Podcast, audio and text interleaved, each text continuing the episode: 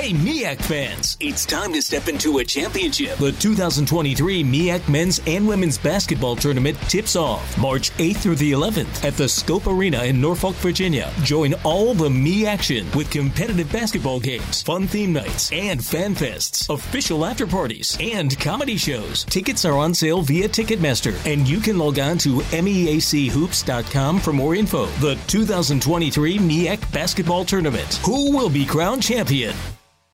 Want to create a breakthrough gene therapy or life saving vaccine? Pioneer aerospace excellence? Take your hospitality tech brand international? Montgomery County, Maryland is where you can do all that and more. Use our ideal location next to DC, diverse world class talent, and our vast business resources to be the next company to make your mark and transform the world. Visit bnext.thinkmoco.com. That's bnext.thinkmoco.com to learn how we can help you create something remarkable.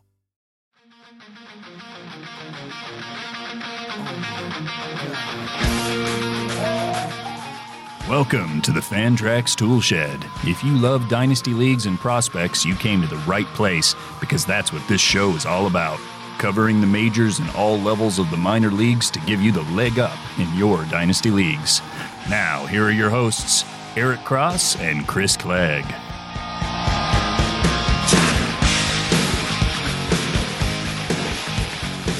All right, Dynasty and Prospect fanatics around the world, welcome to the Tool Shed. This is episode 43 of the Fantrax Tool Shed with Clegg and Cross, powered by Fantrax and FantraxHQ.com. I'm your host, Eric Cross. In our third episode this week, we have a lot of fun topics and player discussion in store with a great guest. But first, my tanned up co host, fresh off his family beach vacation from Fantrax HQ, Mr. Chris Clegg. Chris, what's going on, man? How tan are you right now? I can't. I'm not as I'm not as tan as I'd like because you know with a three month old you can't really stay at the beach as long. So you know a couple hours a day was like max, and had a little rain, but it was nice to just get away and relax and not really do much of anything. So just literally just got back and now we're recording. So man, I'm excited. literally Chris came through the door like five minutes ago. Just like flew sprinting. through the door, took care of the kid onto a pod. He's a champion like that. And speaking of champions, we have a great guest making his third, I believe, third Toolshed appearance. I'm guessing around six three from the great state of Arizona. You can find him over at In This League and on his spectacular Prospect One podcast. Chris Welsh joins us. Chris, what's up, man? How are you?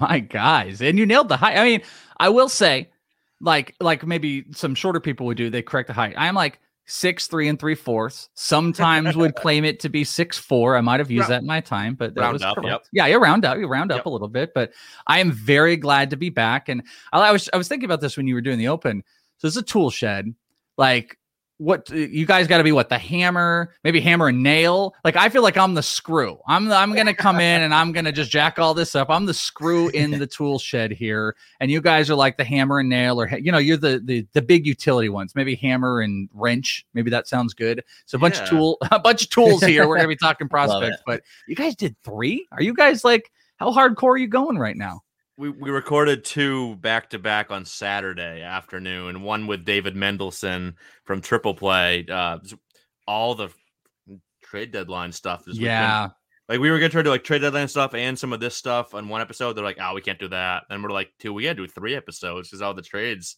gotta we, do we, it man We did, we, we did one M- just talking about the MLB pieces, one about the prospects. Now this is the quote unquote normal show, but a few days later than our normal slot. But Well, I'm very glad good- to be here. And actually, some of my listeners too it wasn't able to get worse timing, as you kind of know with the same thing. Trade deadline. I didn't even get to get a prospect one out last week, so I'll be making up for it uh, for this coming Friday uh, as I dig into it. So this will be this will be some of my first prospect talk outside of my own pods, uh, just digging into all the fun stuff. So glad to be here, guys.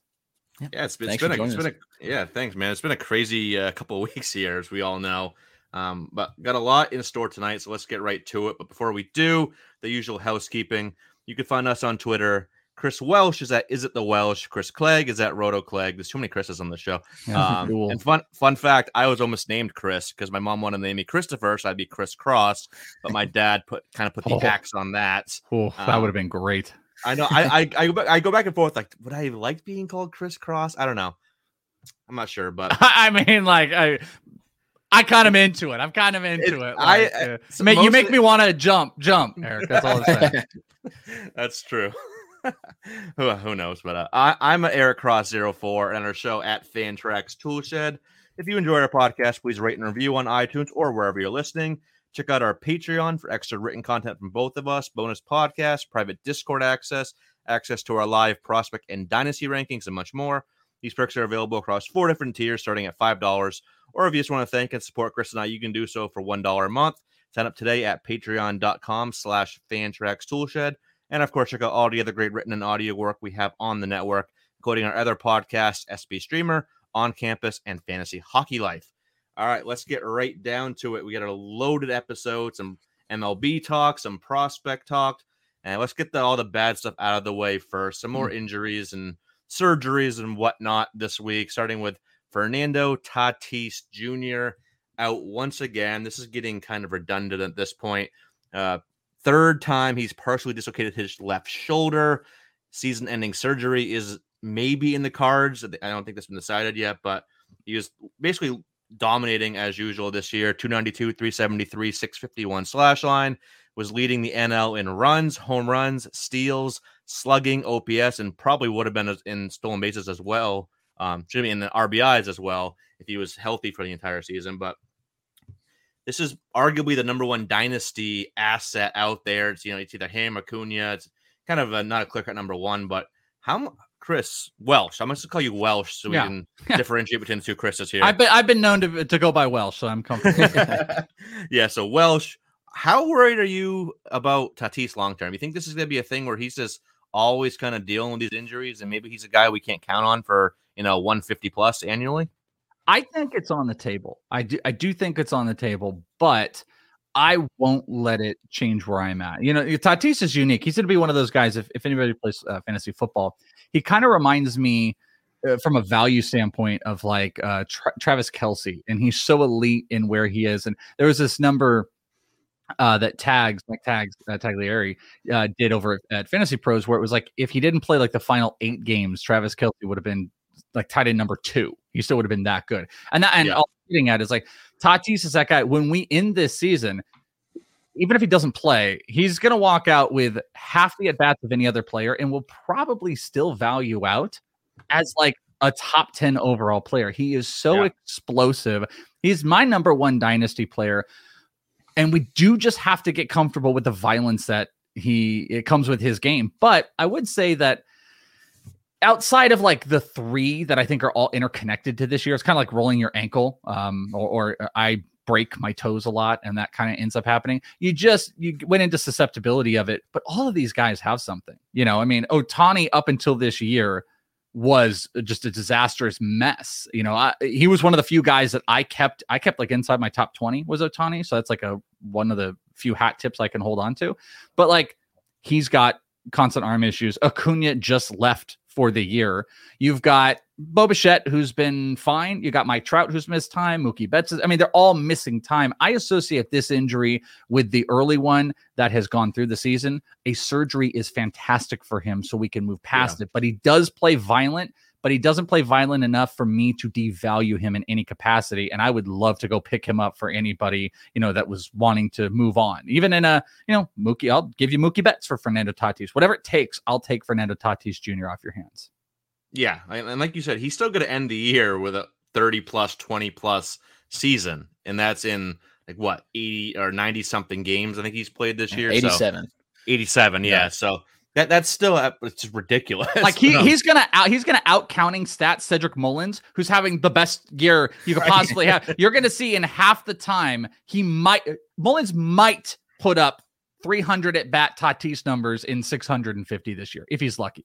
Yeah, and like you said, Mullins has been great, and Tatis that just shows how much better Tatis is. Yeah, he's still my number one you know, it, it's kind of not a clear cut number one anymore like we had for you know several years with Mike Trout. I think you could make a case for any of four or five guys at this point, but yeah, Tatis it it does worry me a bit, but at the same time, we don't see a lot of guys you know play 162 anymore. It's you know kind of 150 to 155 is the norm now. It seems like in a lot of sports too. Like not a lot of people are playing like every game like they used to across all four major sports, but so even if you know hopefully this surgery kind of clears up everything and he's you know good to go moving forward here. But there is He's not definitely level Mondesi. He's not No. Alberto Mondesi. No, and we'll we'll get them on to see here in a little bit. But uh, Chris, what what are your thoughts?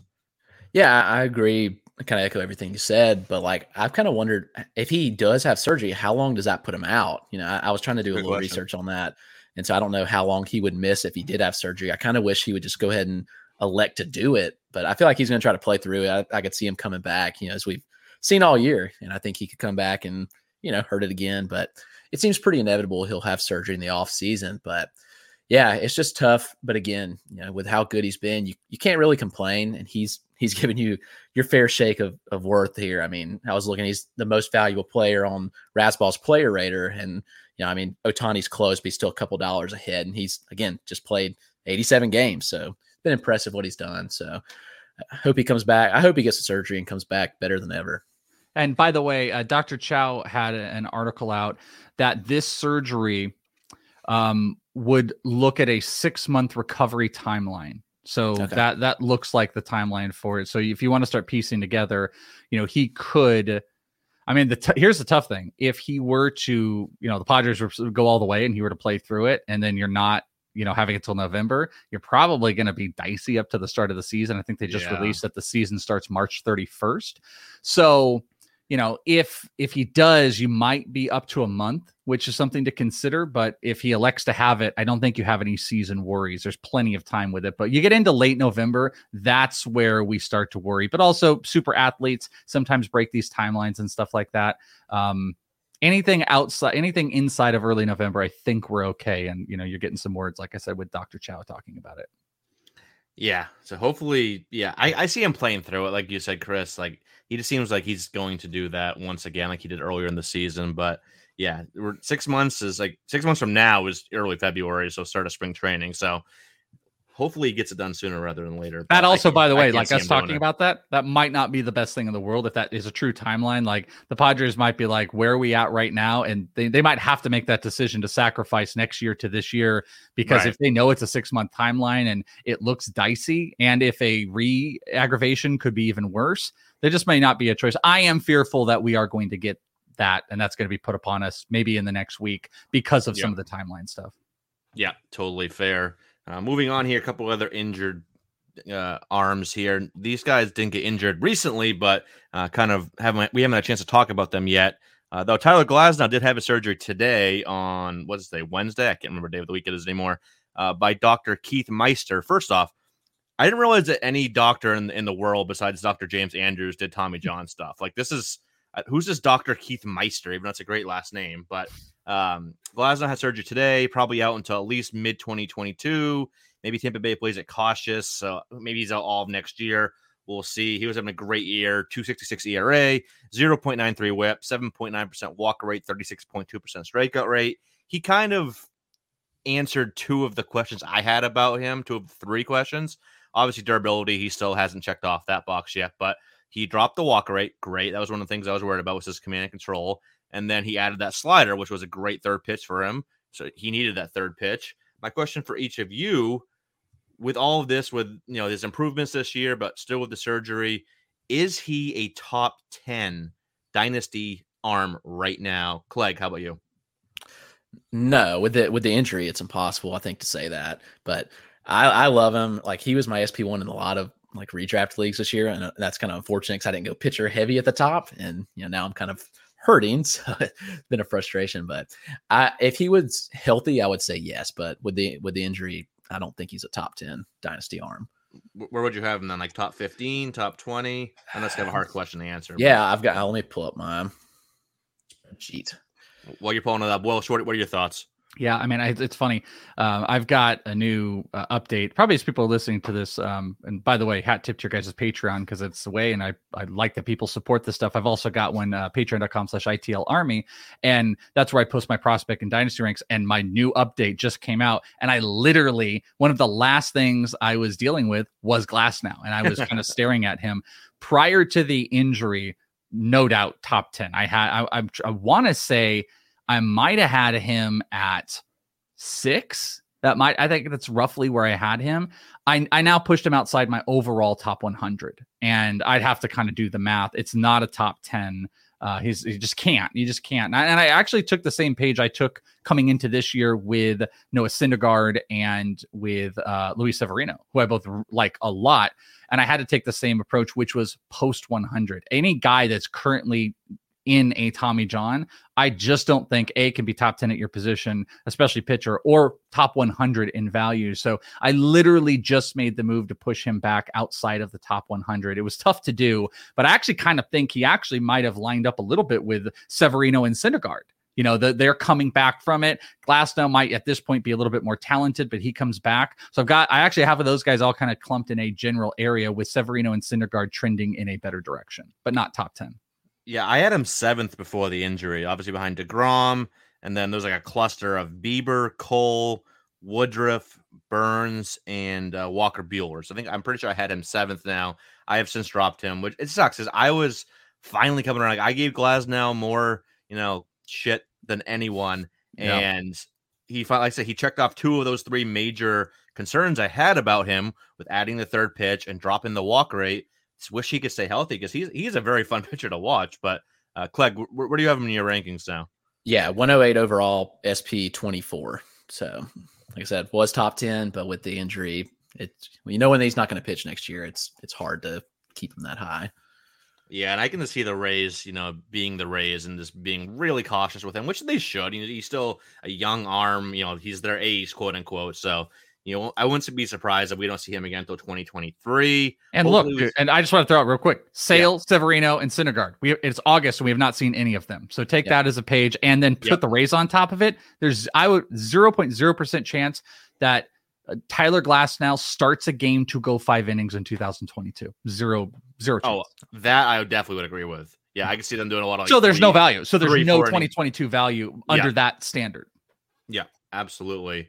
Um, and speaking of no value or lesser value, Stephen Strasburg is just hurt again. Like, I, I don't know what to do with this guy anymore. Like, I he's still one of the most talented. I think on talent alone, I still think he's a top ten arm on just arm talent, but. He's out for the season once again, undergoing thoracic outlet surgery, which I know a little bit about because I have thoracic outlet syndrome, but I'm not some fancy dancy pitcher making millions of dollars, so I haven't had the surgery for it yet. Uh, but he's 33 years old now, 26.2 innings combined over the last two years. He's reached the 175 inning plateau just two times, 2017 and 2019, since 2015. Uh, since, excuse me, since 2014 when he had 215 innings. Then, at this point, like, do you guys want anything to do with Stephen Strasburg? I don't know if I do. Nope. Nope. Easy Yeah. answer for me. How about how about a quick one? Stephen Strasburg or German Marquez? Who would you rather have? Oh, Marquez. Yep. Yeah, yeah, and I'm not the biggest Marquez guy, even though he's been pitching well lately. But yeah, i- if You don't like that three five one ERA? You don't like that mid three ERA? Mm. He's In been- Coors been- Field. he's- Yeah, he's been he- he's been better. He's And been he does this other cool thing too. He plays. It's a really cool concept. Strasburg does. does not play. No, he does not. Uh, if you can guarantee me the same amount of innings from the two, Oh, I would I would still take Strasburg. But Agreed. At this point, I don't want anything to do with. I have Strasburg in a few leagues, and, and it's hard to trade him right now because you're not gonna get much of anything for him. Like, wh- what would you guys accept for a deal? Like, would you would you take? well, Let's say you were a team that was kind of falling out of contention here, and you were looking to start a rebuild and looking for prospects. Would you would you take two top 100 guys for him? You think that's fair at this point? Prospects? I think so. Uh, Maybe I don't know. When I hear two top 100, the, to me that's like you're going to offer me like a, a 80 and a 90. Like, what if someone offers you like Gunnar? I'm say two names: Gunnar Henderson Hmm. and um Greg Jones. mm, that's random names. fringy. Maybe, maybe you know what I'd be pushing for. I mean, but I'm also like I'm a little bit more of a pain in the ass in trades. I would be look. I would give me like a Jordan Walker and then like somebody lower in the top 100. So you want you want a better first piece. I want like one yeah. top guy. Like I take Gunnar and Greg Jones? Not the worst. Really like Gunnar Henderson. He's really proven to be kind of an impact bat. But like, I don't know. Like a, a- further, I feel like it's easier for t- a, a team that would. Here's a better way. A team that would want Strasburg, Strasburg, would be a team that would be probably more willing to part with 19 year olds and 18 year olds. And me, Yeah. I would rather be the one that's like, cool, dude. Give me, you know. Jordan Walker or Jose Barrero. You know, give me one of those guys, and then I'll take like a you know a lower end player, maybe even like a Seth Beer or a, a Volpe or Carson Tucker, or something like that. That's what I would look at. Yeah, no, that, that's totally fair. I, um, moving on here, though, let's get some positive news here.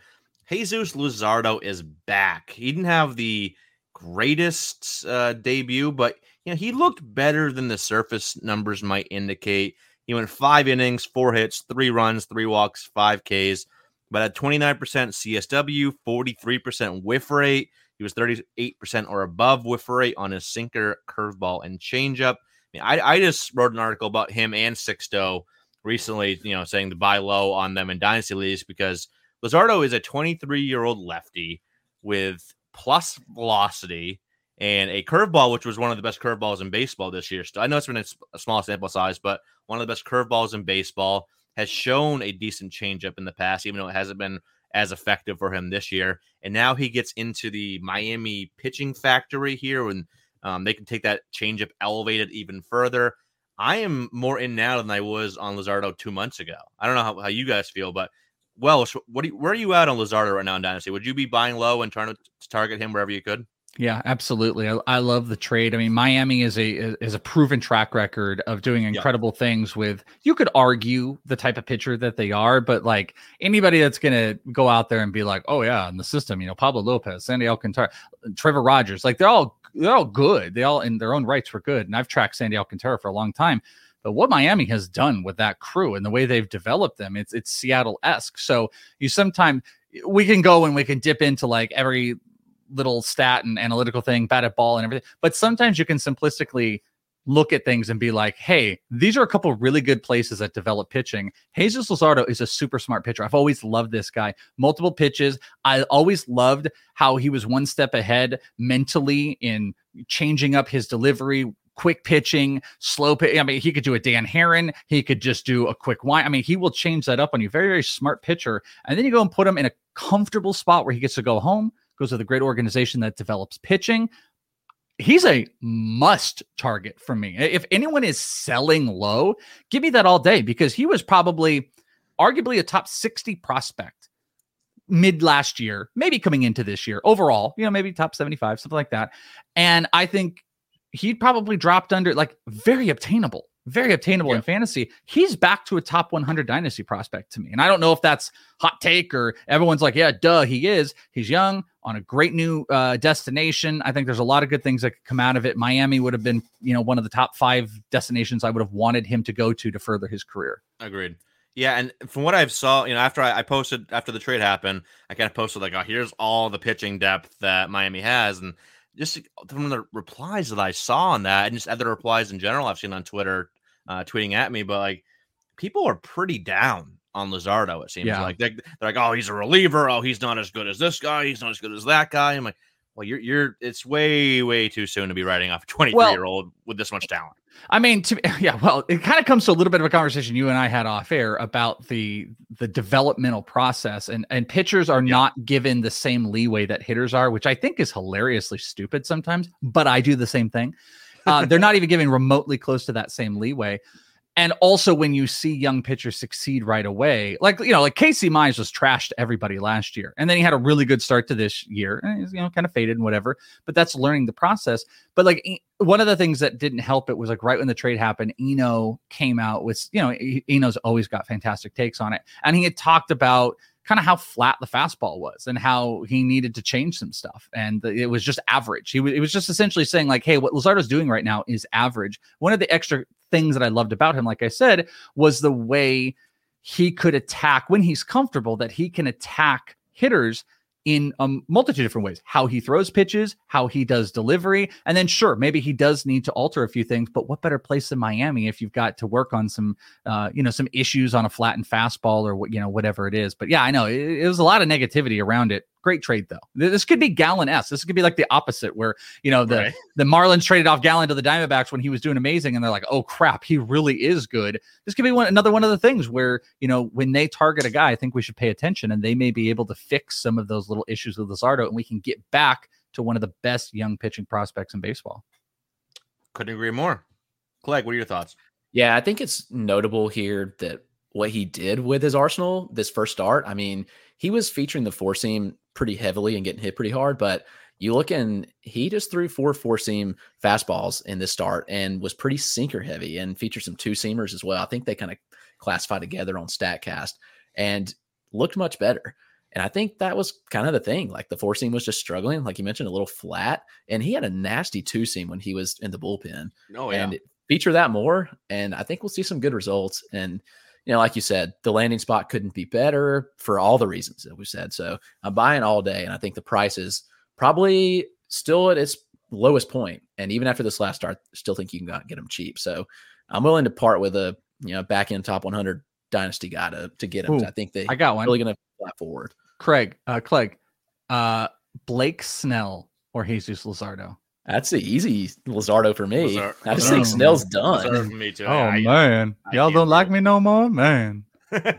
I can't deal with Snell anymore. I, But I know. I just want to make. got- I just, it's just just a temperature check. All I was doing is Yeah. a temperature check on where we're at with that because I, I we say that, but you know, you know, if he pops on a couple starts here, people are gonna be back in. But also the name value that Snell still puts out there. Yeah. w- we sometimes assume all players of Dynasty, and, and it's probably a little bit more fair to say like people that listen to Dynasty podcasts are a lot stronger in their ability to play.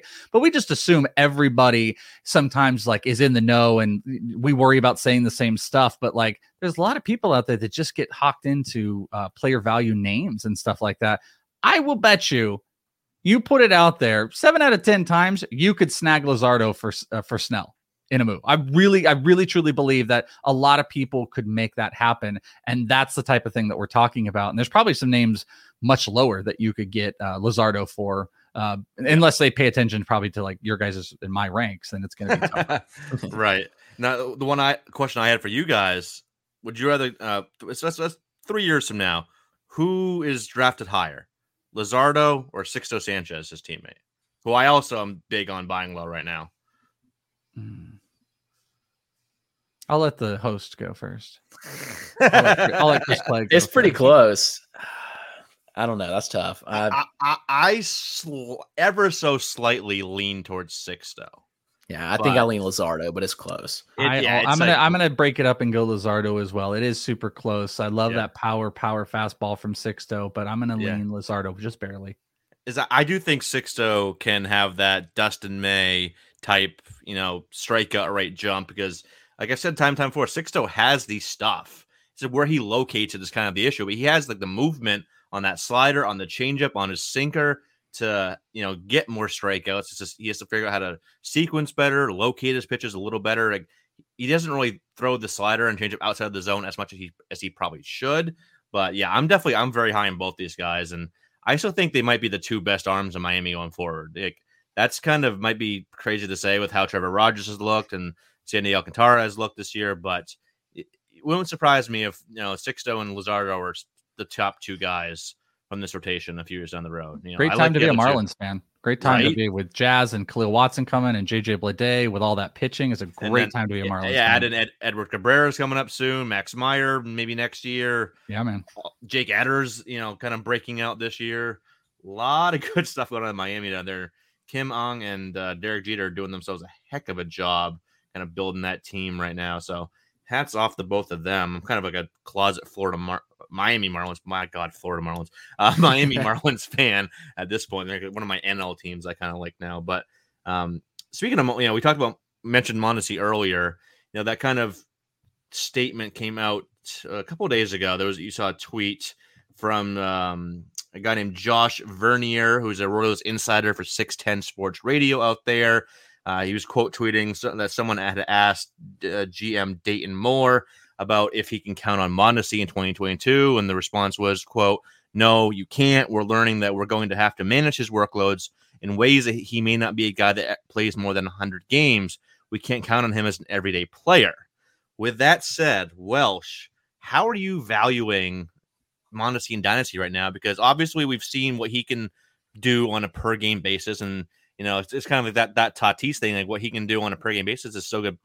Have him, you know, create plenty of value. But where do you have him right now? Is he still a top 100 guy overall? Top 150? Where are you at on him? Yeah, that's a good question. Um, because of dealing with like some of these major guys he's still top 100, but he took a big old plummet because you have uh you have Dayton Moore saying that. I think it says a lot because there's a lot of that that we already like knew as fantasy owners. We're like, yeah, this dude cannot stay healthy, and how many more years can we deal with this? It's you know feels worse for us than it does for that team.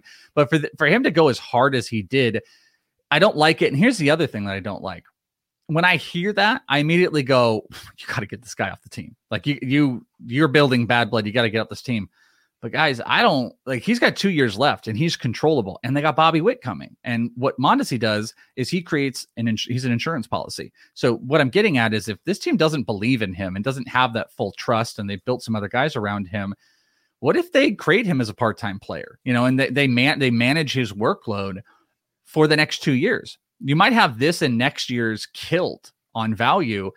So you got to consider that. He's obviously explosive player, uh, doesn't walk, lots to strike out, but strikes the hell out of the ball and is a five category player when he's out there. But I think his injuries have proven it. The connection with the organization has proven it. And if they hold on to him, if they trade him, this could be a whole nother ballgame. But I don't think they will. If they hold on to him, it could create an even worse sense of owning him. So he's just still barely in the top 100 if that gives people uh, a sense but he could rock it if we get back there's just enough time he's, he's out on rehab he just went on a rehab assignment yesterday there's just enough time for him to do what he did last year and come back have a month of being the number one overall player and screw us all again next year and raise Eric's blood pressure where he has to scream at the top of his lungs about Mondesi and get pissed off at everybody. And we have to do this cycle. It's like Groundhog's Day all over again.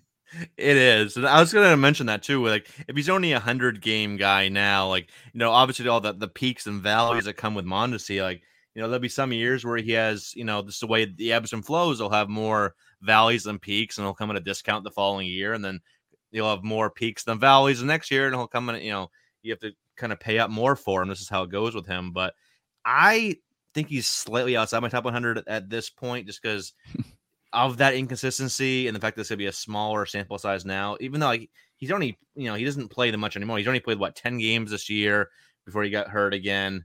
Uh, you, you, mentioned well she is on a rehab assignment now, so hopefully he'll be back next I don't know a week or ten days or so. Um, but yeah, he's just obviously I've never been a big Mondesi guy in general. Everyone knows that, uh, but just the fact that he's always injured, and I don't what's what's to say that there's any guarantee that for those hundred games he'll be healthy for all hundred games. Like exactly. 100 games could still be like 70, you know? So it's like, I don't know. This is too much risk for me. It's so much more risk now than there already was. But Clegg, what do you what do you got? What are your thoughts on that? Well, yeah, I mean, I you mentioned outside the top 100, so I rank for OBP purposes, so he's easily outside the top 100 for me because yeah, his OBP is garbage. You know, you're the like upside, Garrett Hampson or Adalberto Mondesi, so that's what you're right. dealing with. The upsides, you know, it's tantalizing, but I don't know. I I just wonder you know, if he does come back healthy next year and he's tearing it up, like, do they actually only play him three to four days a week? You know, it's. I think it's. I think it's possible with Witt. I, yeah. I got a debate for you guys. I got a debate for you guys. Dynasty: Adalberto Mondesi or Gavin Lux? Golly. Stop the trains on the show. right? I did it.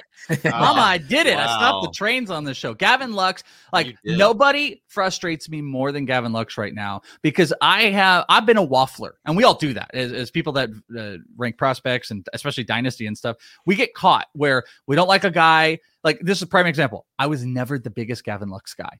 And then he kept just dominating at extreme levels.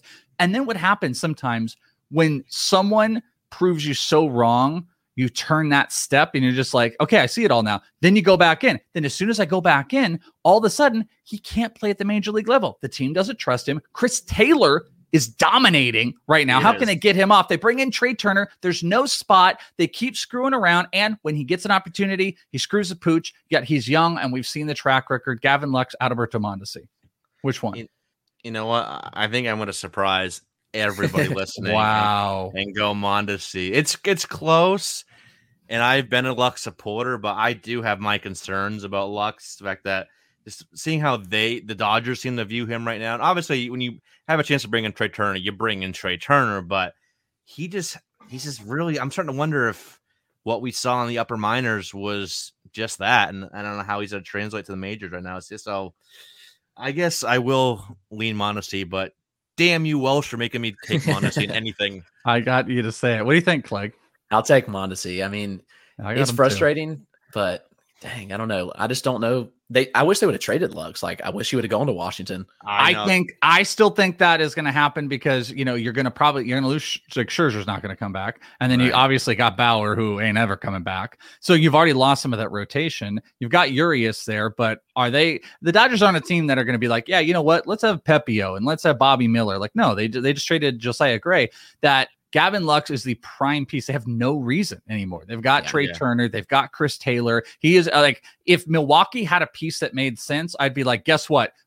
Freddy uh, Peralta for Gavin Lux is happening. You know, something like that. Gavin Lux will be back in it once he has a place where he can take the stage, and I'll be Yeah. back in. But I'm with you guys. It, it is Mondesi right now, but it's not far. They're not far uh, in both of mine. They're right, Right, yeah. around that top 100, and it sucks to say that about Lux. Yeah. Yes, it, it does. But yeah, I hope he does get traded. I, I think that'd be great. Yeah, him him plus one of the arms for a better arm.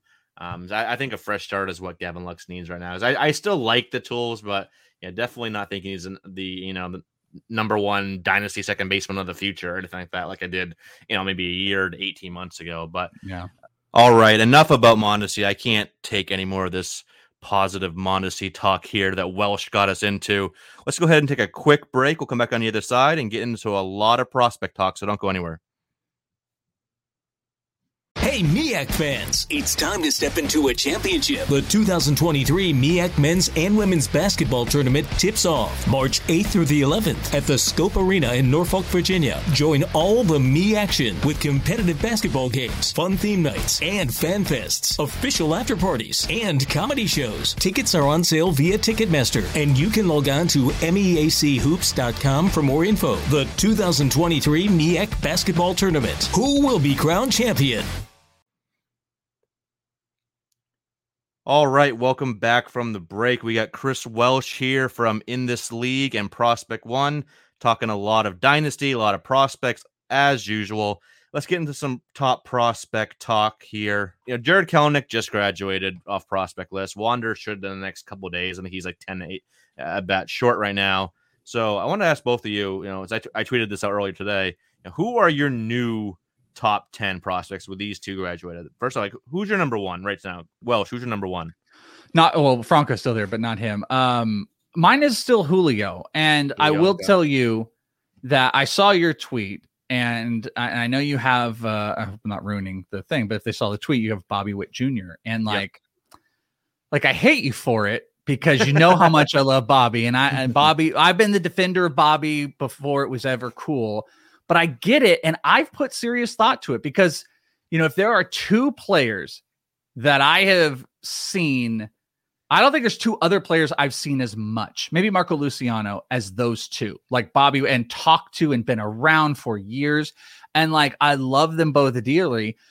Bobby Witt has got the makings of the number one overall, and I think he's deserved of it. My rankings, I've had Julio at the top because I think this is a 40 plus, you know, high four category player who might show some upside as far as stolen bases as well, but he is still learning to hit like off speed stuff and pitch recognition where Bobby's really not showing that struggle. Like he's advancing a little bit more, I think, than some expected, and he's got that same impact they're the clear cut number two. So sorry, I took a long time to say that. I have Julio Rodriguez, but it is it to me, it's reminiscent of the Acuna Vlad time where it's one A, one B with those two. This isn't I wasn't one A, one B with Wander and Kelenic. I was pure team Wander. Uh, you were pure team Kelenic. That's fine. These are dual one A, one Bs to me, Julio and Bobby Witt.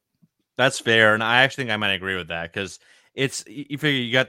I think there's a little more power upside with J Rod, little more batting average upside, but then Witt makes up for that with the extra speed he brings. So yeah, it's flip a coin basically. Right now we're, we're splitting hairs, but We totally Yeah, are. for, for anybody that didn't see my tweet, uh, my current top 10 once uh, Wander graduates here will be Witt, J Rod, Noelvi Marte, Luciano, Abrams five, Tork six, Dave, Brennen Davis seven, Garrett Mitchell eight, Zach Veen, who we'll talk about here in a little bit, nine, and Vidal Brujan at 10. Uh, Chris, who you got as your new top 10? Got J Rod one. I think that, you know, feels the bat feels just a little bit safer, but like you said, you're splitting hairs. We got Witt two, Luciano three, Noelvi at four, Abrams at five, Tork at six, Brennen Davis at seven, Riley Greene at eight, Adley Rutschman at nine, Garrett Mitchell at ten. Derek I have, Mitchell, I have. Riley Greene and and um, Richmond right outside my top ten. I think they're like twelve and thirteen right now. Welsh, who's, what's the rest of your top ten? Welsh. So uh, mine was just kind of a movement up. So I've got. um I'm not including Julio. Is that what I'm doing? Right? I'm not including Julio in this. No, if- or I'm if- sorry, Wander. I'm Wander. I'm not Yeah, including yeah. Wander because Yeah, technically I still have Wander. Okay, so my new number one would be Julio. Then I've got Bobby Witt, and I haven't made a whole bunch of movement through the rest of these because I want to stay true to it. I've got Tork at three, Abrams at four, Luciano at five. Most of the movement through the preseason, uh, through the season, has been here, starting at six, where I have Riley Greene, big Riley Greene guy. Seven is Brennen Davis. Eight is Rutschman.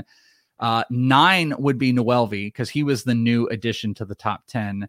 And uh, 11, I'm not sold, but I, I still have uh, Jasson Dominguez. That's, you know, he's Okay. kind of sat in that spot. Yeah. And He, he's my number fifteen. yeah, those are Rutch, Rutschman and Noelvi were the guys that moved in. And it is funny, like Noelvi has been such a ride for me. It's really interesting to hear you guys go all in top five. It's hard to argue, by the way, after he just had a nine RBI, three home run game to tack on everything insane that he's been doing.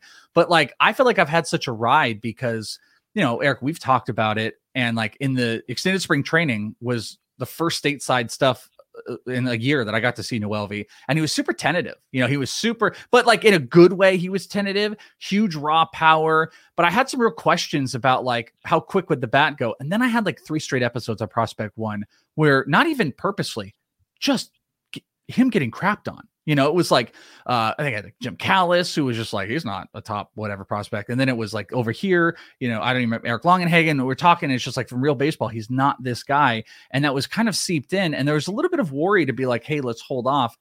I- mean, he immediately answered that, and that's what's so beautiful and awesome about this. Like this guy that we valued high, I still have some questions, as I usually do, about like 19, 18 year olds, like guys like Soderstrom and Veen dominating at the levels. And I want to see them progress through, but I don't really blame you. I just, I've seen so much of Luciano and Abrams and even Tork that I will not move Noelvi above them from what I've seen. The question marks might be how hard I've gone in on Greene and Davis, but I don't blame you for going four. I got him at nine. Guess what?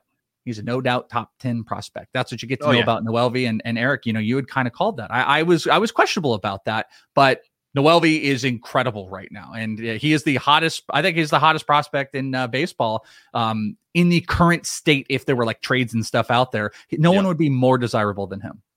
Yeah, and it feels good that you know that my high ranking of him for the last uh, twelve to sixteen months now is kind of coming to fruition. I'm not saying I was like the first one or anything like that, but yeah, it definitely feels good that you know when you when you make a claim and you know plant your flag on one of these guys and they they do well, it definitely does feel good. And Would you have ever thought it was this Mariner that was the right one? well, I'm not. This was the right one. I mean, I'm not anti Kelenic. Believe me, I'm not anti Kelenic, but like this was the one that you absolutely nailed. Not saying that you were wrong about Kelenic versus Franco or anything like that, but like again, I'm giving you credit. You, you kind of destroyed it. Like you, you were aggressive, aggressive on Noelvi when I think some of us wanted to pump the brakes a little bit. The same with Jasson Dominguez. I almost felt like Marte and Dominguez were kind of like went Yeah. one in the same. You know what's really interesting? Um, and I'm not meaning to like completely cross paths here to not let you respond to my little Marte jab. But you know what's hilarious that neither three, none of the three of us just said? Vidal Brujan.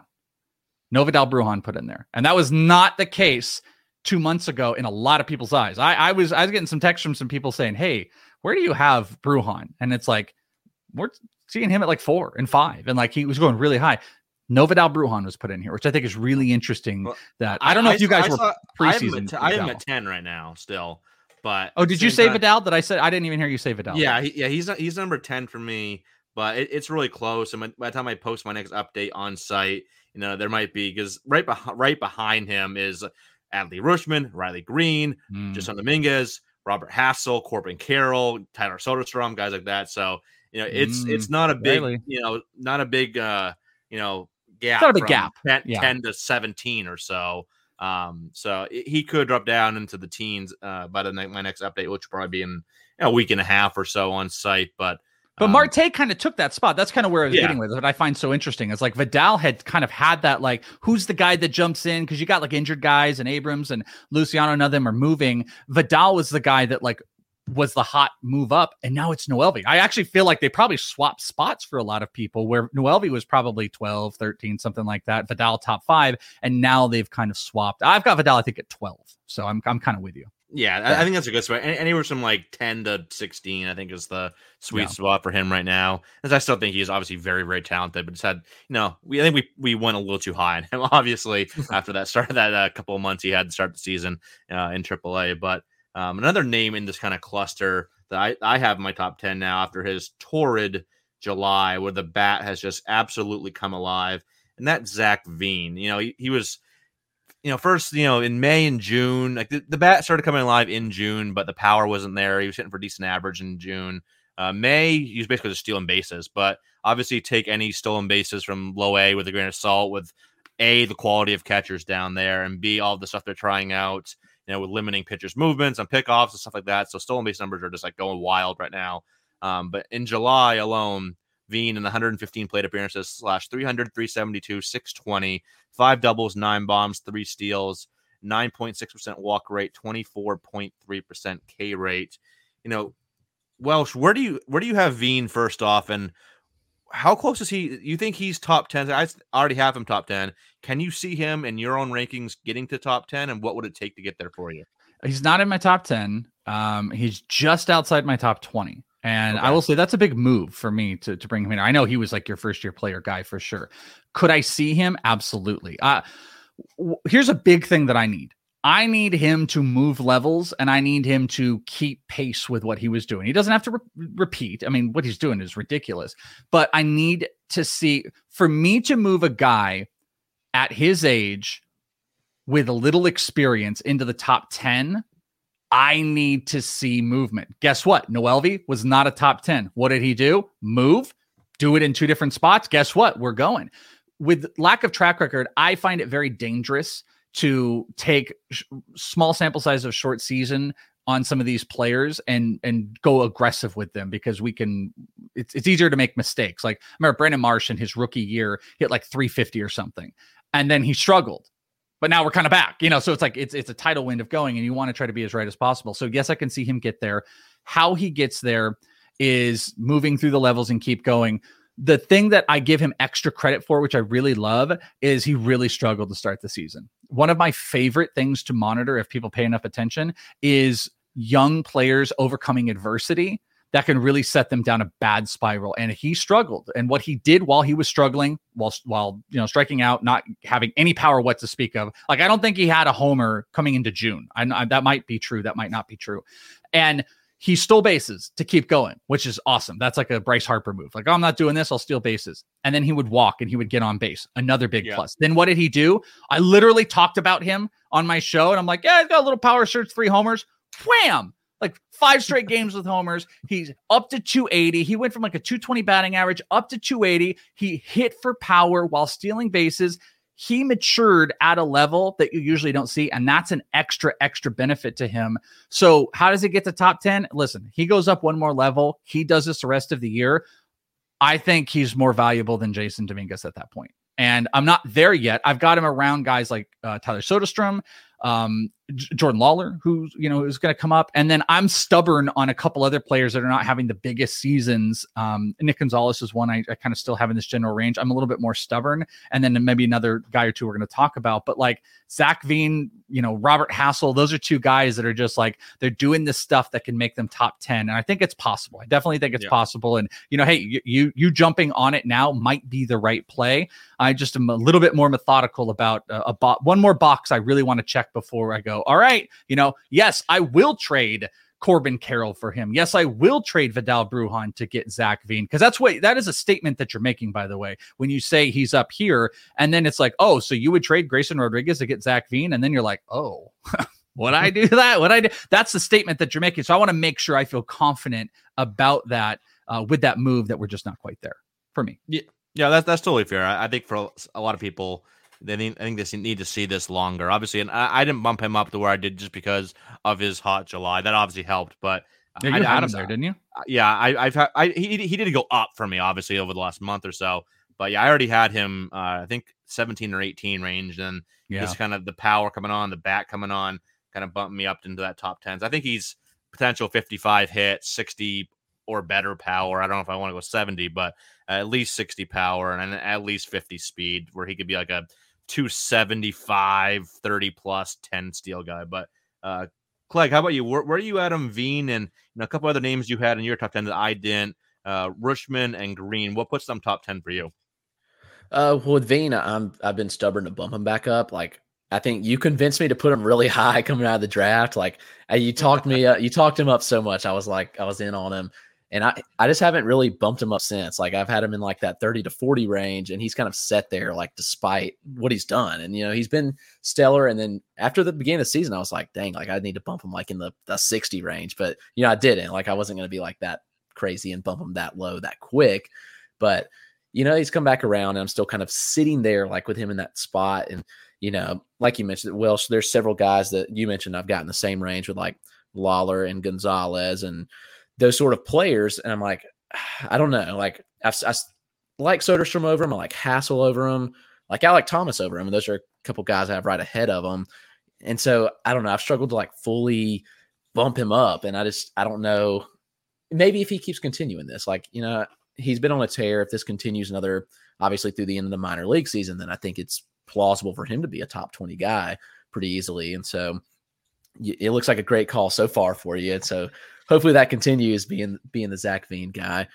Um, with Richmond, I really think a lot of people are just kind of it's getting a little bit of prospect fatigue with him. He seems to not be getting all the love that he has in the past, which seems nuts. I mean, you know, he's been stellar, I think, and I think the biggest thing, the biggest knock for him is that he's a catcher.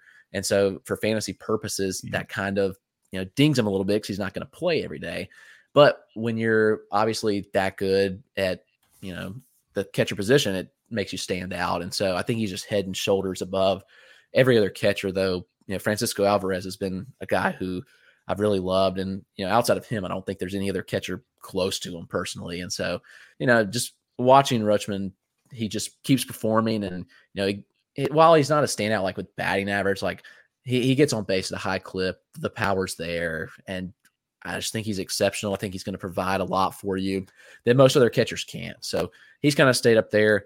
And with Greene, I mean, he's one that you know I've come around on a lot more this year, and you know maybe let Welsh chat about him a little bit because that's kind of his guy. So yeah, if you want to you know put in some thoughts on Riley Greene, you're more than welcome to. I yeah, I just think uh, Riley Greene is the maybe it's not even fair to say because he's actually younger, but it, I was gonna say like maybe the more matured version of Brennen Davis. They're actually just like mirrors of each other that they just make really good steps at the plate, have good vision, make solid contact. It's been all right, I suppose, like just 279 batting average, but power speed combo.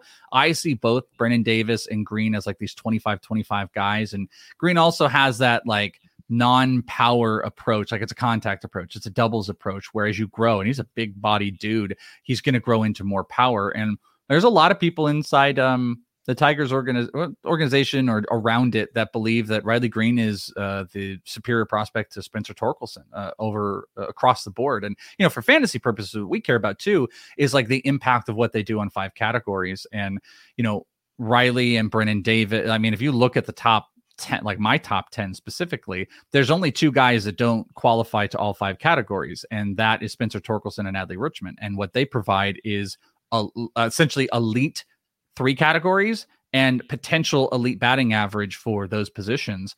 Uh, so you're always playing the battle. That's like what I have with Zach Veen and Tyler Soderstrom. Like I think Tyler Soderstrom is a better hitter. I think he has a better approach. I think there's more power potential in there, but he doesn't have the speed that Veen has. So it's always a constant struggle. But I think Greene is more polished than being given credit for. I think he'll be up pretty soon. He'll be the next wave, and I think he's a middle of the order impact bat. And I'm in, just like Brennen Davis. Like I said, I almost pair those two together. Yeah, no, that, that's totally fair. And on the flip side, and we're talking a lot of positivity here. On the flip side, are there any kind of quote unquote top prospects? You know, maybe guys that are considered like top 30 or so prospects for the most part that uh, both of you are fading right now. For me, you know, I'm not saying I'm fading Casas, but I've seen a ton of Casas this year. He's looked all right. I'm not gonna bump him down too far, but I gotta wonder if he is going to be a 35 plus homer bat like we kind of thought he would be. And he's still, you know, kind of in control of his bats. He's, you know, walking at a high clip, but really not impacting the ball as much as I thought. And then I hate to go to my Red Sox prospects here, but Jeter Downs has looked absolutely atrocious this year. Garbage. Uh, down to uh, where was the stat? He's under 200 now. Where was there? We go. Yeah, his slash line is now 198, 281, 339. Like, yeah, he's got nine home runs, 13 steals, and 257 plate appearances, but that's and he's striking out a 30.7% clip, which he was always kind of like a low to mid. I think he was always like 21, 23% in that range strikeout rates, and now he's jumped to 30%. Still walking decent clip, 9.3%, but man, he's just you know in, in a you know triple A where usually guys like this tear it up. He is doing the exact opposite. So I'm not saying I'm fading cats. I am fading downs a bit, you know, and we well, we talked about Nick Gonzalez. I am fading Gonzalez a little bit, not too much. So I still think there's plenty of upside with the bat, but those are a few names kind of like in the top part of my rankings that I am fading a little bit here um, as we get into the midseason here. Who are some guys that you guys are fading? Uh, Clegg, start with you.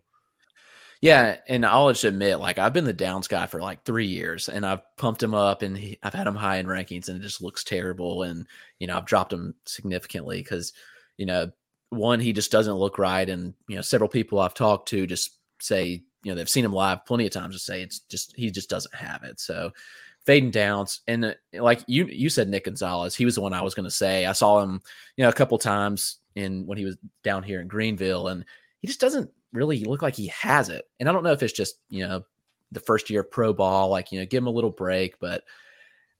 I just struggle when you, you watch him in the, the box. He just doesn't look completely comfortable, just swinging through high fastballs that, you know, that are like 93, 94. Like he, I feel like he should make good contact with. And he's one to me that, you know, I just wonder like what kind of like power speed output are we actually looking at?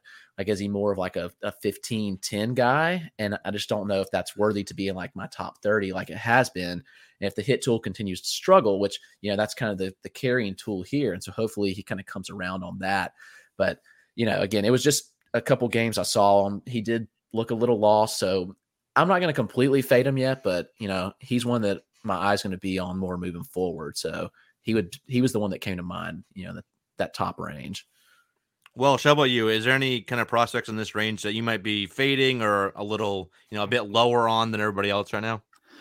Um, there's, probably a litany of, of different ones here. Like I'm, I, this might not feel good or popular, or maybe this will be the thing that sparks them back up.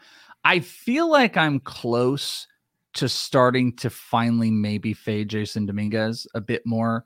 Um, I don't need, I, I, personally, for as much like rookie and complex level stuff that I see, I don't need a guy to dominate to love him. Bobby Witt Jr. did not dominate uh, no, the AZL in 2019. It was the most prolific. I've said this a million times. So anyone that's heard me is like, oh, Jesus, here we go. But it's like 2019 was the most prolific AZL rookie ball class that you've ever seen. It was, you know, Bobby Witt, Corbin Carroll, Marco Luciano, CJ Abrams, uh, Luis Matos, Jairo Pomares. Uh, I'm forgetting 20 other amazing prospects that came through. And it was like Bobby Witt was at the bottom of the list. You know, there was a time where Erik Pena in uh, the end of AZL was better than him. So that doesn't, I don't need that.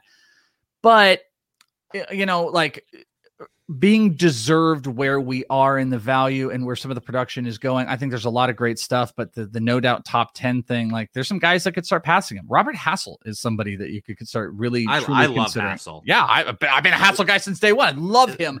And especially if that power comes along. Yes. Like, everything else is, is there right now. It's yeah.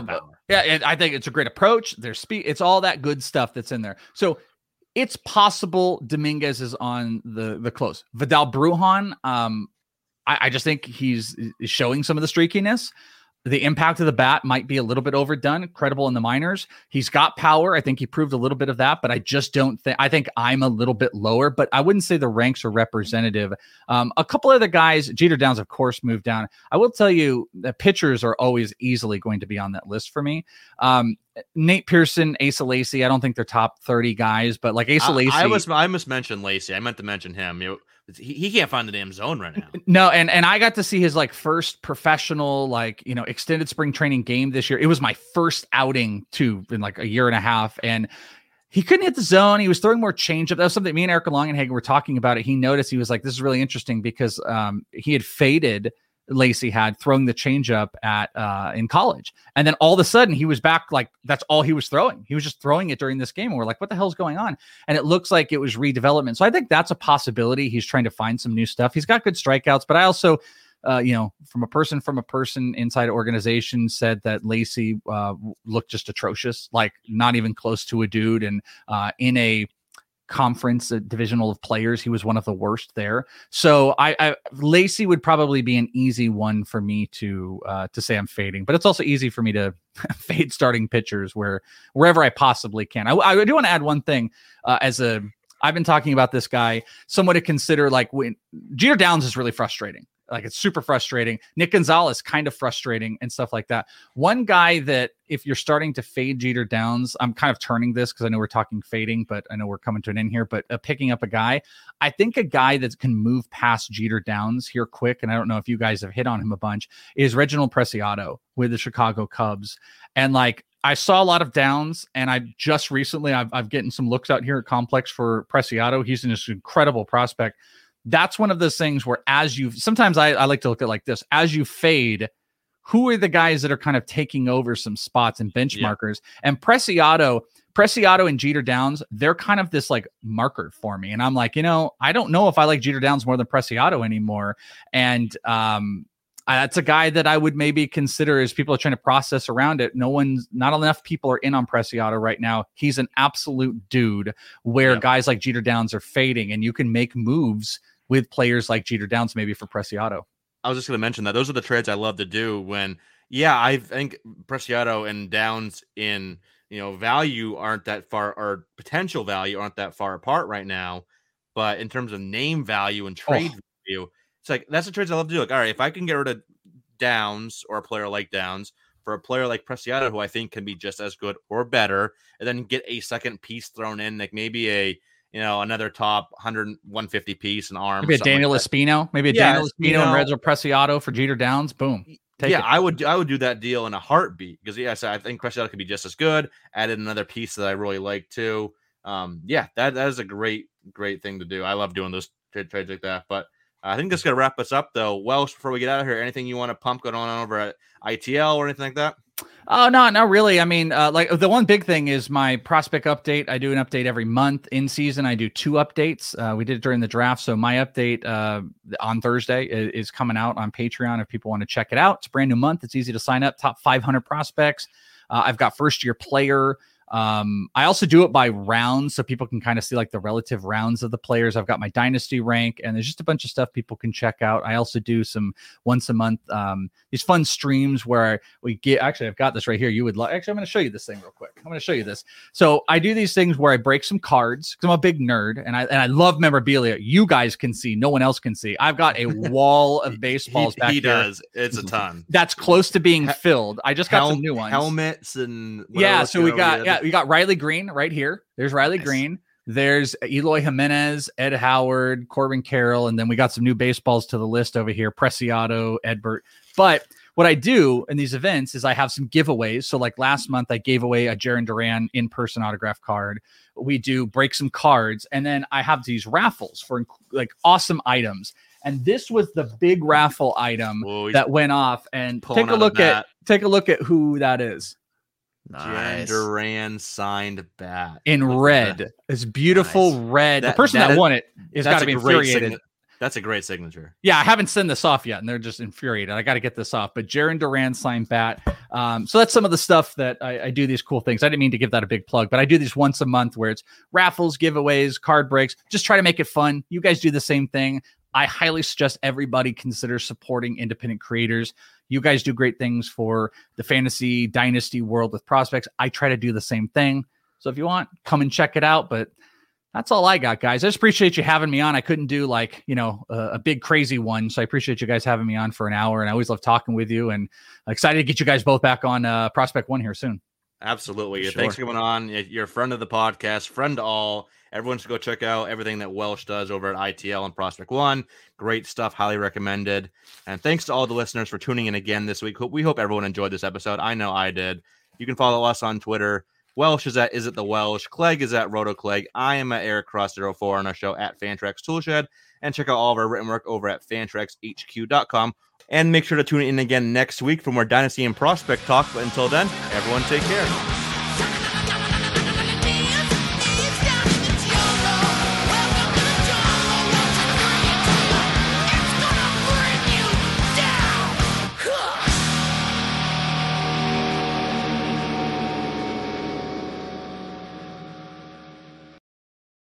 Privacy policy and terms and conditions posted at textplan.us. Texting enrolls for recurring automated text marketing messages. Message and data rates may apply. Reply stop to opt out. The pandemic has been hard on all our kids. New studies show more than one in three children who started school in the pandemic now need intensive reading help. That's right, millions of kids in kindergarten through third grade in the United States cannot read at grade level. Here's the good news your child can be reading in just 30 days, guaranteed, with Hooked on Phonics. Even if your child has been struggling, Hooked on Phonics will teach your child to read in just 30 days, guaranteed. And right now, you can get started for just $1. Text the word grade to 323232 right now. Hooked on Phonics is highly effective and incredibly fun, and everything can be done right from home and in less than 20 minutes a day. For more than 30 years, Hooked on Phonics has been the proven learn to read program that kids love to use. Text grade to 323232 and teach your child to read in just 30 days, guaranteed. Text grade to 323232 right now and get started for just $1. Text grade to 323232 now. Text grade to 323232.